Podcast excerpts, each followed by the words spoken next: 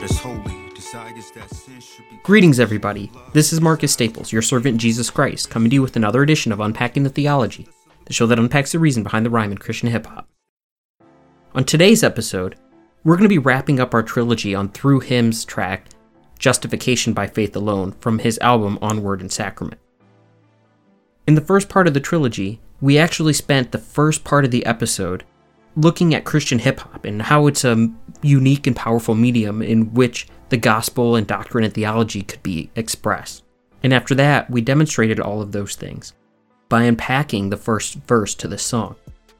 In the next episode, we saw how the God man achieved redemption and satisfied the wrath of God so that God could treat us as if we had never sinned. If you haven't listened to those two episodes, you probably should. And the reason is is because those episodes along with this one, the whole trilogy, work together as a single unit. It's kind of like watching Return of the Jedi or Return of the King without having seen the other two movies in the series. Yeah, you might be entertained, yeah, you might enjoy it, but you're really going to be missing a bulk of the story because you're not getting the whole picture. And so, like I said, if you haven't listened to the first two episodes in this series, go back and do so. You can find them either through our podcast feed or on our website, unpackingthetheology.wordpress.com. On today's show, like I said, we're going to be concluding this song. And to do that, we're going to continue going line by line through the verse. But before we get into it, let's do a quick review on verse 1 and 2. So, in the first verse, it was kind of like an overview. It set the scene for the rest of the song and put Christ at the center of the redemptive story. It talks of the need of both God's wrath and God's justice to be satisfied.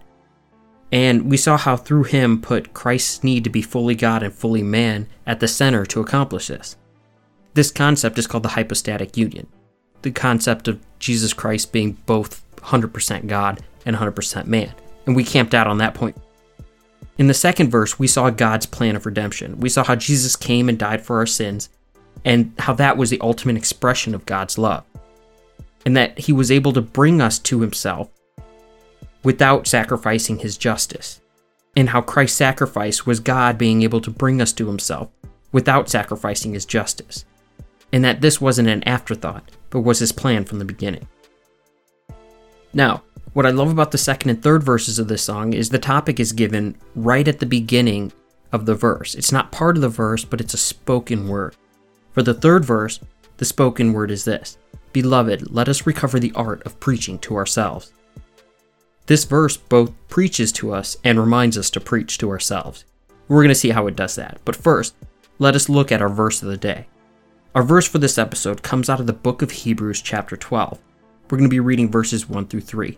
It says, Therefore, since we are surrounded by so great a cloud of witnesses, let us lay aside every weight and sin which clings so closely, and let us run with endurance the race that is set before us, looking to Jesus, the founder and perfecter of our faith, who, for the joy that was set before him, endured the cross, despising the shame, and is seated at the throne of God.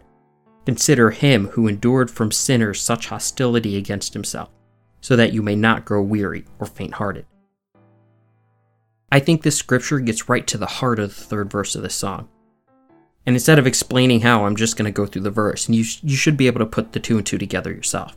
So, the third verse.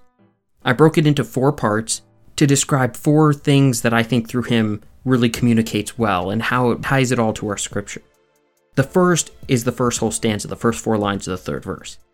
It says, You are greatly to be glorified. Amazing is the Lord on high. You're my fortress that I long to hide, to be safe from the darts that fly across my mind and accuse me that I'm lost, because I fall at times. This stanza really exemplifies a place we can all relate to. It's when we willfully sin and we wonder if there's any way God can forgive us. I mean, it's hard when you feel guilty and you feel the shame of your sin. I would be lying if I say I've never been in this place. You know, where you've committed a sin, and not just, you know, oh, well, I could have helped that person, but I didn't. But I mean, where you willfully commit an act of sin. You do something that you know you shouldn't have done. That while you're doing it, you know you shouldn't have done it. While you were thinking of doing it before you even did it, you know you shouldn't have done it. But you still did it anyway. And you feel that guilt and that shame. That's like the worst kind of shame you can feel but there's hope in the midst of that sorrow. The apostle John reminds us in 1 John chapter 2, My little children, I am writing these things to you so that you may not sin. But if anyone does sin, we have an advocate with the Father, Jesus the righteous. The Apostle John is reminding us here that Christ is our mediator, and he is there to ensure forgiveness when we sin. Our sin will not put us too far from God. Once we're in Christ, nothing can take us from his hand. And that's because God and that's because Christ in God is our firm foundation. The psalm writers picked up on this in the Old Testament. In Psalm 18, the first two verses read, I love you, O Lord, my strength. Yahweh is my rock, and my fortress, and my deliverer. My God, my rock in whom I take refuge, my shield and the horn of my salvation, my stronghold. The next two lines move this along really well. They read, Oh, remind me of the redness of your wounds, exempted from the doom I was destined to assume. This is a sort of prayer. It's asking God to call to mind the cross. And in those times when we're in our deepest sorrow because we're mourning over our sin, it's important that we ask God to not just forgive us of our sins, but to remind us that the cross is real and to make it more real to us so that we are assured of our forgiveness. Because it is in these times that we sin that we must look to the cross. The next two lines are You are my refuge and my blessed hope, my treasure that I cherish above everything that I've ever known. Let us remember that the hope of Christ is our greatest treasure, and in the times of our deepest sorrow are the times that we realize that God truly is our greatest treasure. Again, the psalm writers picked up on this. In Psalm 91, verse 1 and 2 reads, he who dwells in the shelter of the Most High will abide in the shadow of the Almighty.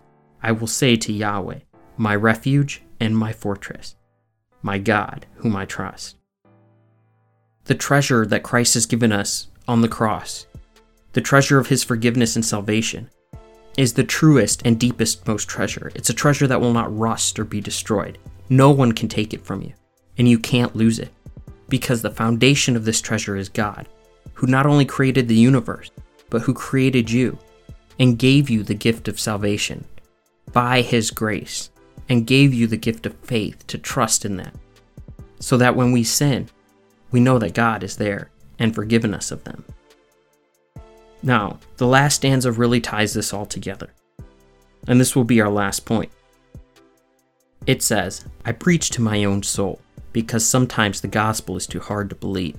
I constantly need a reminder your pardon is free, that I'm righteous in Christ apart from my deeds. What we learned in the first two verses comes to us as a reminder that God took upon himself the wrath that we deserve in order to reconcile us to it. It might be hard to believe, but this is all a free gift. This is all the gift of God.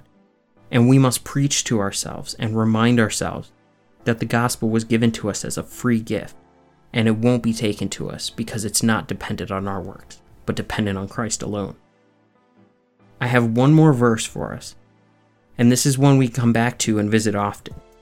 It's Ephesians 2, verses 1 through 10. And I think that this is a perfect note to end on because it really wraps up everything we've learned in the last three episodes.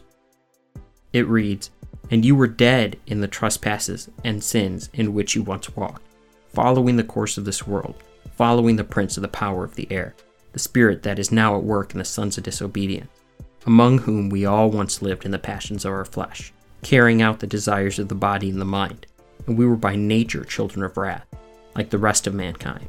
But God, being rich in mercy, because of the great love with which He loved us, even when we were dead in our trespasses, made us alive together with Christ. By grace you have been saved, and raised us up with Him, and seated us with Him in the heavenly places in Christ Jesus, so that in the coming ages he might show the immeasurable riches of his grace and kindness towards us in Christ Jesus. For by grace you have been saved, through faith, and this is not your own doing, it is the gift of God, not a result of works, so that no one may boast. For we are his workmanship, created in Christ Jesus for good works, which God prepared beforehand, that we should walk in them. And that's it. That's the gospel. Through him does an excellent job working through this song and preaching the gospel. Does an excellent job at showing us the great and mighty works that God and His Son and the Spirit together achieve for our salvation, not on account of us, but in spite of us, according to His love and His mercy, so that we might be reconciled to Him. Now, if you like this song, I urge you to head over to our website, unpackingthetheology.wordpress.com, and finding the link to pick up this album. Through Him does a great job of digging into theology and digging into church history in this album, and making a real case for the biblical view of the Word and of sacraments. Again, our website is unpackingthetheology.wordpress.com. Also on the site, you can find every episode we've ever created, and it's organized by artist and topic. So if you find a certain artist that you like, or you're curious about a certain topic in Christianity, you can see which episodes we've worked on on those topics, and you can find new songs or new artists that spend some time explaining those things. You can also find on our website a link to our podcast feed, which you can subscribe to through iTunes or any other popular podcast reader. If you'd like to contact us, you can shoot us an email at unpackingthetheology at gmail.com or check out our Facebook at facebook.com forward slash unpackingthetheology, where you can leave questions or comments or recommend songs or artists for us to cover. And you can also head to our Twitter page at UTT Podcast. And while you're on our social media, make sure you share us with your friends. If you're benefiting from the show, spread the word. The only way our show grows is if people know about it, and the best way for them to hear about it is by you, the listener. And as always, if you have any songs you would like us to unpack, please let us know. We hope you can join us for our next unpacking. Thank you, and God bless. That your sins are too great for God to forgive? Grab your soul by the collar and pin it to the wall of your heart and say, Why are you cast down, O my soul?